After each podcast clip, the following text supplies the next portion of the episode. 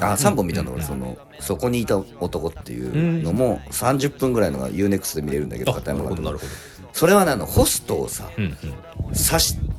た女の人あーはいの事件はいはいあはいれはいなのあれあれの事件をあのー、ツイッターとかで画像が出回ったやつ、ね、そうそうそうそうそうタバコ吸ってるやつだうんそうそうそうそうそう、はいはいはいあれをまさしくやってうんうてん、でその3本見てんだけど楓ちゃんみたいな役って今まで出てきてないの、うんうんうんうんうんと要するに美咲の兄弟の時の妹は、うんとまあ、知的障害があって、うんうんまあうんそのでも売春みたいなこともやっちゃう、分かってなくてややらされてる、うんでも、うん、と要するにさ無垢な子供みたいな描き方してるはいはいはいはいで、うん、とそれが人間として純純粋っああていうでも違うでしょ、うんみたいなでもそうじゃないじゃんっていう、描かれ方をしてるんだけどでもなんかあの妹の描き方もちょっと俺いまいちピンときてなくて、うんうんなんかそれが純粋ってことなの、はいはいはいみたな通じ違くないかなと思って、そういう人たちにももっと意思はあるんじゃないかなっていう引っかかりがあったんだけど楓ちゃんは、うんん全然違うのその今までの片山映画に出てくるようなキャラクターとは全く違うとこに、もうザ医師そうそうそう意思がちゃんとあ って人間の自由意志をフルに活用したようなそうそうそうそうででさまあまだ若いから「う、うんんとまあ探す」ってタイトルにつながってくるけど、うんといなくなったお父さんを探していくことによって、いろんな真実とか現実とか汚いこととかにも触れていくっていう話、でそこで、えー、と純粋だったものが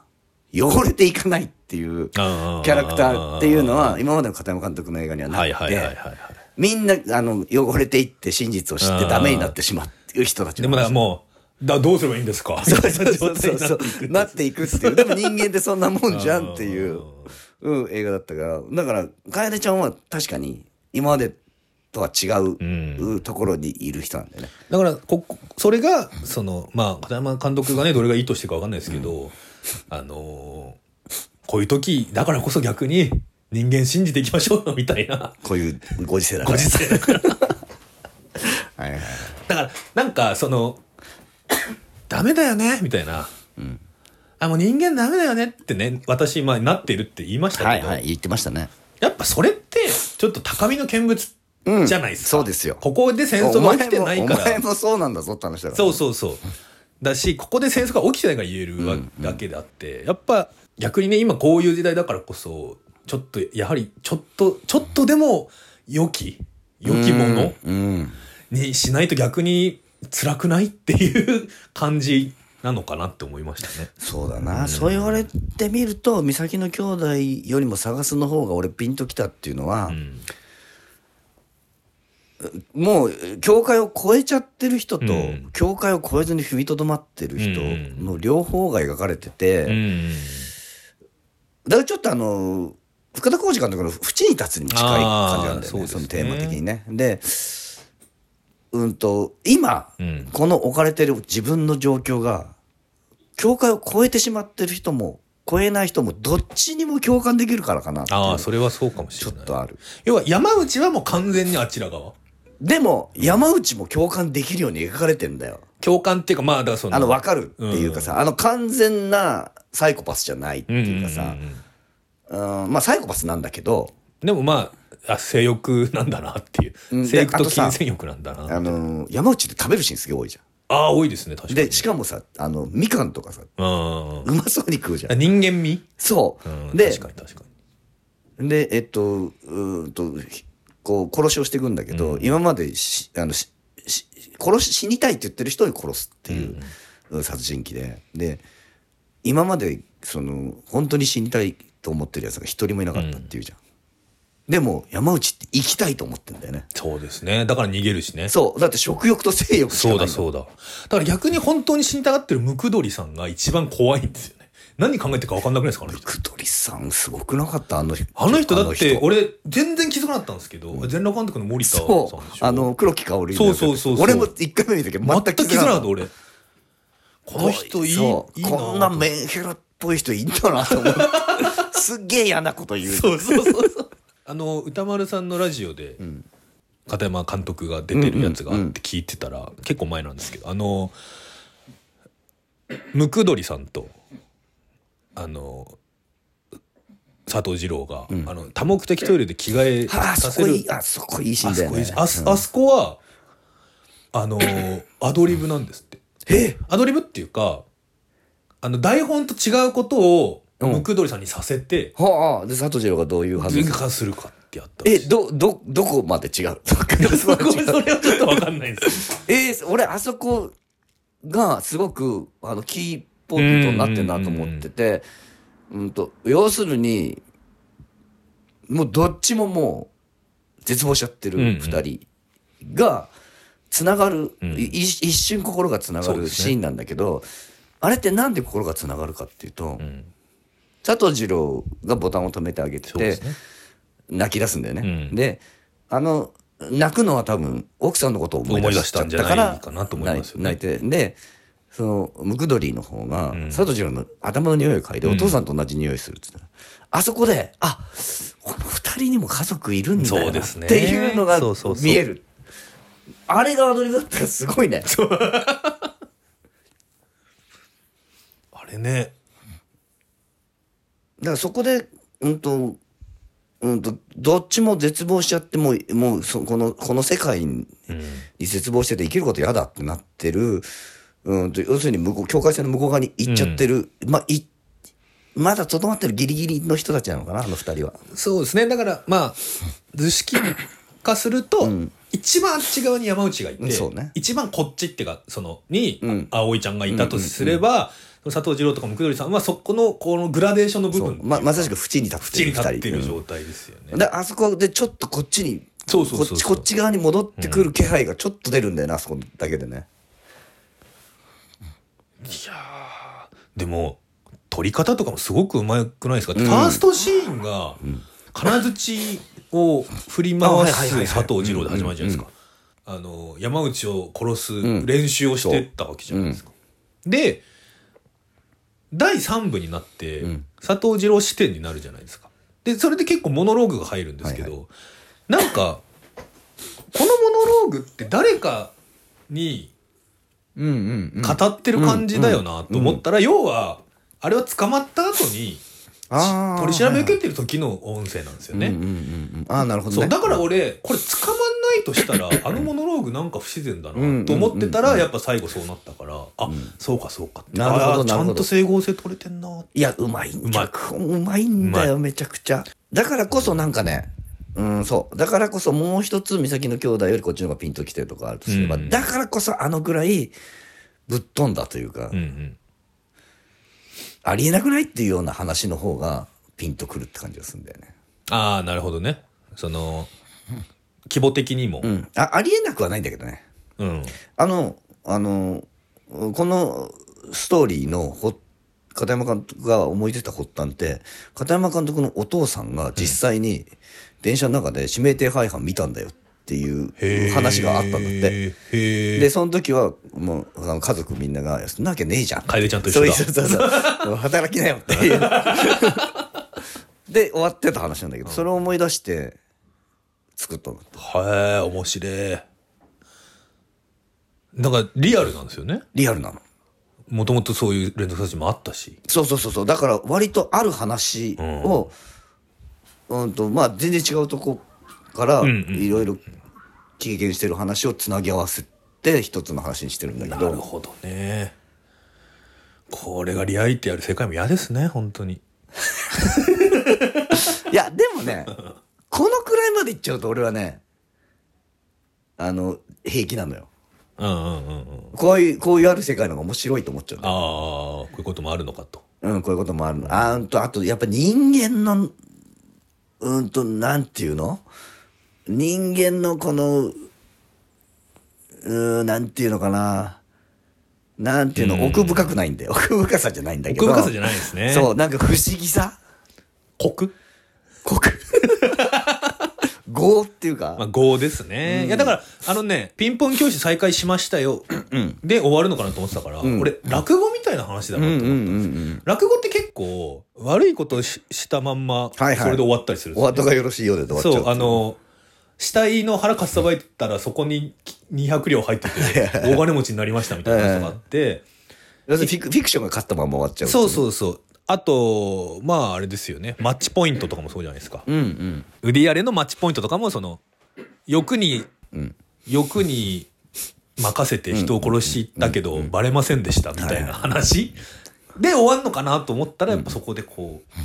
う、もう一回ね、もうひワンツイストあるから、おーおーと思いましたね。まあでもそれってやっぱり実際にあった事件をテーマにしてるっていうのはすあると思うしあー山内がのあれはそのザ・マの9人、うんうんうんあの要するに SNS で死にたいって言ってる人たちを募集して殺してって、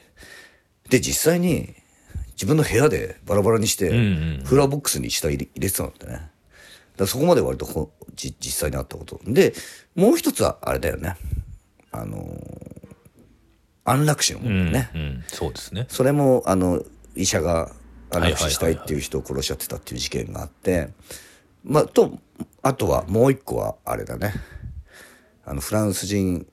英語教師殺して逃げてた市川ああ、はいはいはいはい。ああの逃亡のそう感じ、ね。逃亡そう島に逃げあるほど沖縄に逃げてたのかうんうんうん。でその3つがはいはいはい。合わさって。合わさってなるほど。そのやってなってんだけどもうほぼじじ事実うんうん。を合わせてるで合わせるとあんなにファンタジーになるのかって気がするまあ、けど、確かに ね。そうですね。でそのうんと猟奇殺人者うん。たちの、うんえーえー殺しの動機を本当に変態性欲っていうところにめちゃくちゃ歪償化して全く憧れられない。憧れられ ないものにしてるっうてん。やっぱすごいしかも5年前に起こった事件だからね。そうですね。だからああある意味だからすごい、うんとうんなんていうの肝っ玉座ってるよね監督でこんなもんでしょ殺人犯殺人してるやつはこんなもんでしょ動機なんてっていううん。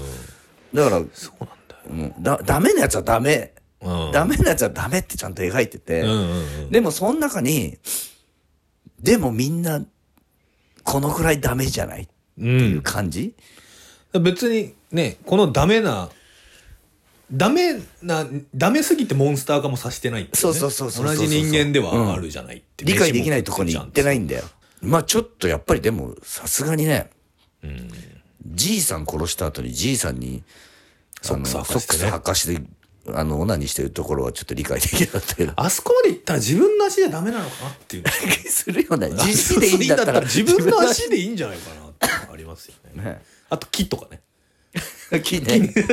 エロいエ形ロいしてる木ね。木とか大根とかでいいんじゃないかな。もうそれでいいような気がするけ気どがねします。でもやっぱりそこはこだわり。まあそうなんでしょうね。動いてる女の子ダメなんですよ。ってやつでも完全に無機物じゃダメなんだろうね。だって、ギブスの上からじゃあ、そう。あれだダメだったね。あれすごい、あれすごいよかったな。ダメだって言ってましたからね。じ、じいさんの足はソックス履かせたら OK なのうんに、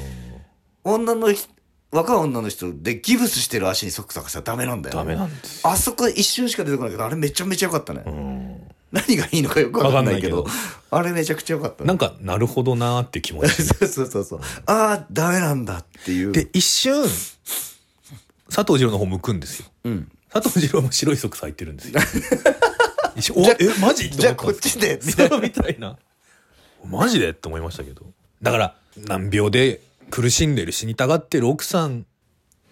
うん。の願いを叶えるために、 うん。ああいうのも安楽して美談になりがちだけど、はいはいや、お前考えなしでこういうことするから、奥さん大、さ最悪だよ、この最後みたいな。そう。考えが足りないっていうのが、やっぱりその、あ、誰の佐藤二郎。佐藤二郎のそう。いや、でもね、あれはやっぱり生活の中で、まあまあまあ、そうなんもでうすよ。限界が来てるっていうのはあるからな。そこも美談にしないっていうか、 うんうん、そうね。そうヤビダニじゃないもんね。ないからうんでもさ、あそこさ、お母さんが死ぬまでってさ、お母さんとさ、娘のそう、出てこ交な流い。って全くか描かれないじゃん。あれってどういう意図なんだろうね。ね。ダメな父親と娘の交流は描かれる。そう。楓ちゃんだったらぜ絶対お母さんのね、うん。リハビリとかついてったり、うん、してるとはずだと思うんだよね。もうだから、あ、ああれは、あれは、あれはでも、楓ちゃん視点パートで描かれるのかな佐藤二郎視点パートで描かれるのか佐藤二郎佐藤二郎視点パート佐藤二郎視点パートってことはもうんもうその見えなくなっちゃってるってことねもそうだからそのもう嫁ラブすぎてうんあのーそう娘のこととかもう2人の世界になってる可能性がありますよ多分娘のことを考えたら思いとどまるはずうんうんうんうんうんなるほどねでも思いとどまれなかったっていうのは多分娘の存在がもうなくなっちゃってたんだろうな佐藤二郎パウトの冒頭でね付き合って何年結婚しうんはいてはい十何年妻が全てだった妻が全てでしたって言ってましたからで葬式から帰るシーンで帰るちゃんって、そうなのよやっと目に入った可能性がありますよね娘が妻がいなくなっそうて娘の存在が「あいこいつそういえばこいつどうしよう」っていう そうそうそうそうそうかつ妻を安楽死させたところで、うんこっから生活がまたあるんだっていうことなのかもしれないね、そうですねこのカラフルな何入浴剤っていうね、ほんま入浴剤っていうお菓子やんっていうあれ何の何のためのシーンなんだろうなっていうすごい好きですけどあのマいカロンや食いいべよるシーねンねいいあのそういうとこいい ねかえりちゃんも一口食べたからお菓子やんって言ってましたからね入浴剤だったらどうするんだよっていう食べてたから、ね、やっぱちょっとおこの親にしてこの子ありみたいな部分はあるなっていうもういいいいいい感いじいですいい感じですよあれもなんかあのーあそこのや山内とその佐藤二郎のお父さんとのやりとりもうん絶妙にあの下水感じと、そあとあとそそこをそうじゃなく保とうとしてる感じが絶妙だよね。う結局金じゃんみたいなあのゆい話してた金額ってこれだけでしたっけって あのいつの間にか敬語になっちゃってるんです よそうそうそう。あの介護施設の屋上で話してる時はあそうね知らんお前勝手やれ勝手にやれよみたいな感じなんだけど、電話では完全にもうあすいませんこれどうすれば手下になってんだよね手下になっちゃってうまいんだよなそこら辺、ね、山口もさお金のためだけでやってるんじゃないでしょって言って まあそう言われたら、まあ、金のためだけでやってるってなったら本当に悪いやつになっちゃうからな そうそうそう今度飯おごりますからってね言そうそうそうってましたけどね割と山内がちゃんと人たらしっぽく描かれてるのもうんうまいんだよな、そうですねああでも面白かったないやうよくできてるいやよくできてんよくできてるんだよだからこんだけよくできてたらいいじゃんって感じがすすいやるんだよね思うもういやいや面白い映画です、いいシーンも最後ありますからね本当に楓ちゃんには幸せになってほしい楓ちゃんっていうか伊藤葵さ んね葵さん幸せ そろそろマジで伊藤葵さんがただ青春を謳歌するだけの映画そうね見たいですねサマーフィルムに乗ってとかみたいなやつに出てほ しいな。欲しいな出てほしいな。欲しいあなのさ、楓のさ、うんあの、彼氏。あああれどあいつバカっぽいっすようねあの、おっぱい見せてシーンはいるのかっていう、割とこう、いやまあ最それ近のはコンプライアンス的な問題も言われてるけど。思いますし、話を出すみたいなのっているのっていうのはあるけどうんあの、やっぱ、やっぱその、ふそそういうやつねっていうパターンね。まあそういうやつね片山監督がよくある、あ、そのパターンね って。でもね、あれね、あれもね、俺、俺も確かにちょっと、おっぱい見せてまでやり、うんなくても、あそこ繋がったんじゃねえかなとは思うけど、あ、あれはた多分さ、うんと、あそこの場面を実は、見てたおよ父さんが見てたうんっていう、うとこのお父さんが、えって思う、気まずさきま、そう、うんの演出のためのやつだと思うんだけど、うん確かに確かにうんと、でも、えっ、と、人間って、その片山監督が持ってる、人間ってこんなもんじゃんっていう視点が、あの彼氏のう純粋そうなバカそうな男の子だって、こんな感じだよ、中学生の男子なんて。うん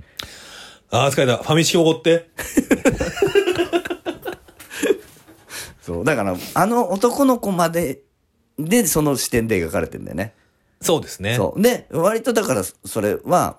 三崎の兄弟の時も全部そういう感じで描かれてて、だからやっぱり楓ちゃんだけは違う。うん楓ちゃんもねシスターにの顔に唾吐いたりしてますから、うんうんその100%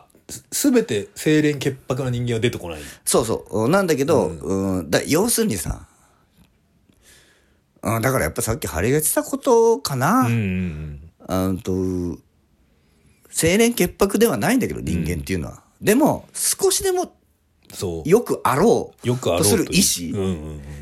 でもそれってやっぱ、あのくらいの若い女の子とかじゃないと。 もはや、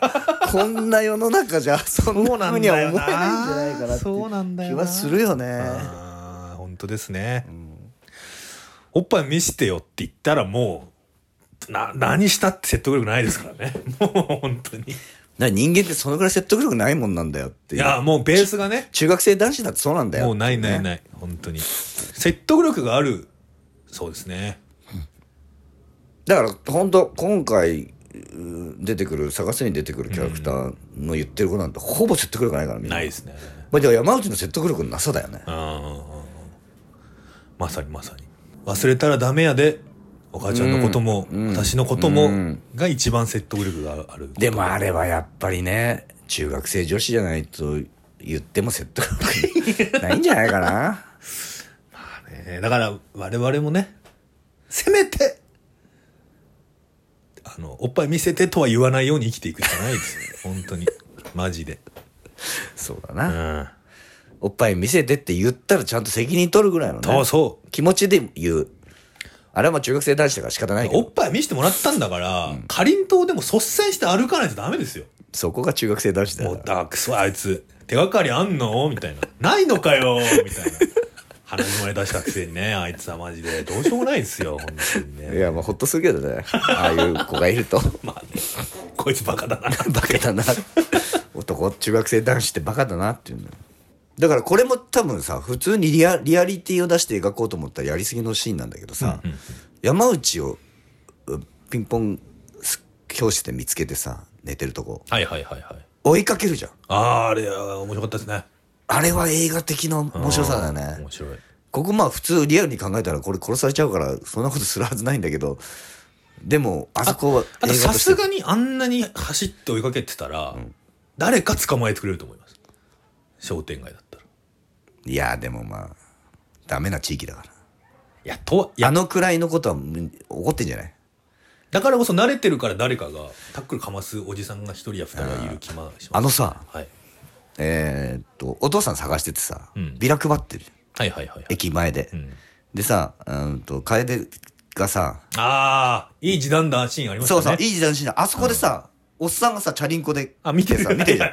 あれ、普通のおっさんなんだっあ やっぱ仕込みじゃないんだ。 仕込みじゃないんだ。 あねーあれすごいリアリティあったて。もそんうな。あの、来ちゃったから、うん来ちゃってどうしようと思ってたら、はいはカいメラの方一回も見ずに通り過ぎてったから、もうこれもうこれで使生ってきれっていう。で、ああいう地区なんだよ。 ちょうど怪げそうな顔してました。 あれ、確かにいいシーンだっ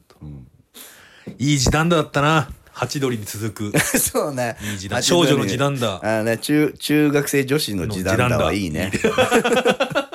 映画的ですね。映画 的なのかな。少女の時短だわ。まあそう考えるとかなりやっぱりいろんなトピックがある。いろんなものが入ってる映画だな。うん。ぜひ、まだやってんのかなまだやってる、まだやってます。面白いです、でも本当普通にサスペンスとしてね。そうそうそう面そう。ち白いですゃよんとストーリーが、ストーリーが面白いから。面白い。まあだからそこのところ、うん、だだからうーん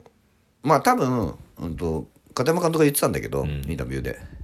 今回はやっぱりたくさんの人に商業映画デビューだから、うんそうですねたくさんの人に見てもらいたいから、うん、そのうん本質の部分よりもちょっとエンタメ性のはい方はいはいはいはいをバランスを取ったって言ってて。でやっぱりそっちで見れるんだよねストーリーの面白さとか、どんでん返しの面白さで全然見れて、うんでよくよく考えるとやっぱりに人間とはそうですねとか人間ってっていう生きるとはみたいなことがちゃんと突きつけられてくるからまずは娯楽として楽しむんでいいと思うあ、全然そうですよね。で、まあ、深読みしなくたって結構ね、いろいろ考えるところはあると思うので。そうそうそうそうまあ優れたエンターテインメントというのは基本的にはそのね本質が入ってますから漏れなく、まあでそういうとこを楽しんだ後にまあいろいろ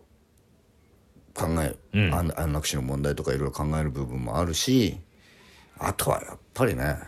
実際に5年前にあった事件をそうです題ね。材にしちゃってるっていうやっぱ早いな俺はなぜ今回美咲の兄弟に比べて今回の方が納得がいったのかっていうのの最大の要因は片山晋三監督自体が狂ってるわと思った、ああ、なるほどね。この、こいつ。こいつ狂気だわもうこの人はもうここ踏み越えてんじゃねえかっていう気がやっぱしたったから山内とかよりも全然そう、片山晋三が怖いそ。うだから山内が割と通り一遍に普通に、うん。描かれてんのって片山監督はもう異常だからと思 うなるほどね。そういう人がまあ作ったも何かももまあ面白いもうちょっと面白いものだっていうことですよね、ぜひ。はいおす。おすすめです。おすすめですはいということで、次回は、江頭さん51回目は、バットマンを、ザ・バットマンザ・バットマンを。やりますか今日、鹿島さんは今日見てきたらしいんですけどね。見たけ3時間中1時間半ぐらい寝ちゃったから あ、3時間もあるんですか3時間あるんだよもう、なんか、その時点でちょっとあれだな。 3時間中ほんと2時間50分ぐらい夜 だよいやもっとかな2時間58分ぐらい夜かな昼2分しかない。俺が起きて見てた間では昼ほぼない、逆にそういう映画ってあれですよね。映画館で見ないと結構わけわかんないですよね。あそうだちっちゃい画面とかだったらもうそ真っうそう黒にしか見えないんじゃないかな、ということで DC のですね、バットマンを、 はい今のところちょっと、酷評してしまう気がしますが、なぜ何も知らないのに暗いなって いう。暗いってせいっうだかけくで、楓ね、ちゃんが頑張ったら、なんでお前はメソメソしてっていう。確かに な確かにそうなんだよな、でまああそうだこれちょっと言うの忘れてたはい。前回がさはい。 「コーダ愛の歌」だったじゃんああ、そうですね。それの人間の描き方とさすがすの人間の描き方のこの真逆さやっぱね。どっちも人間のダメな部分をね、そちゃんと描いてますけどうね。だからやっぱ監督の味方なのよそうそうそうそこれだこれが面白いよ映画ってう。どこ、人間のどこにクローズアップしてるかってことですよね。なすごいだからそうえだ改めてこの映画って面白いなと思ってた、まあ、今日の「バットマン」も含めてその見てきた、コーダだって、ちゃんと性欲の話もしてるし、ね。そうそうそうそうそう人間のダメなとこすげえ描いてる、うん。マリファナも吸ってるしね。なのに、あんなに心があったかくなるような映画もあれば。こんなにね。そうねまあだからやっぱりこうだと探すは続けてみてほしい ねだから、早稲田松竹あたりでこう日本だってね、頭おかしくなっちゃあの、サウナみたいな、あの温冷浴みたいな、整う可能性がある水風呂水風呂。 サウナと水風呂で、繰り返し見てると整ってしまうかもしれない。う そうですね、まあそういうまあ本当映画って幅広くて面白いなと思うそうですねんそれで、バットマンなどのね、はいえーご感想ななどがあれば、そうですねメールで映画雑談、メールくださいとまく gmail.com などに、あと、ツイッターとかにも書いてください。はいということで、皆さんまた次回お会いしましょう。さありがよなら。とうございました The building gets left side out! まだまだ昨日明後日のようには俺を解放してはくれず死ぬまでに一度は宇宙旅行にも行ってみたいと思って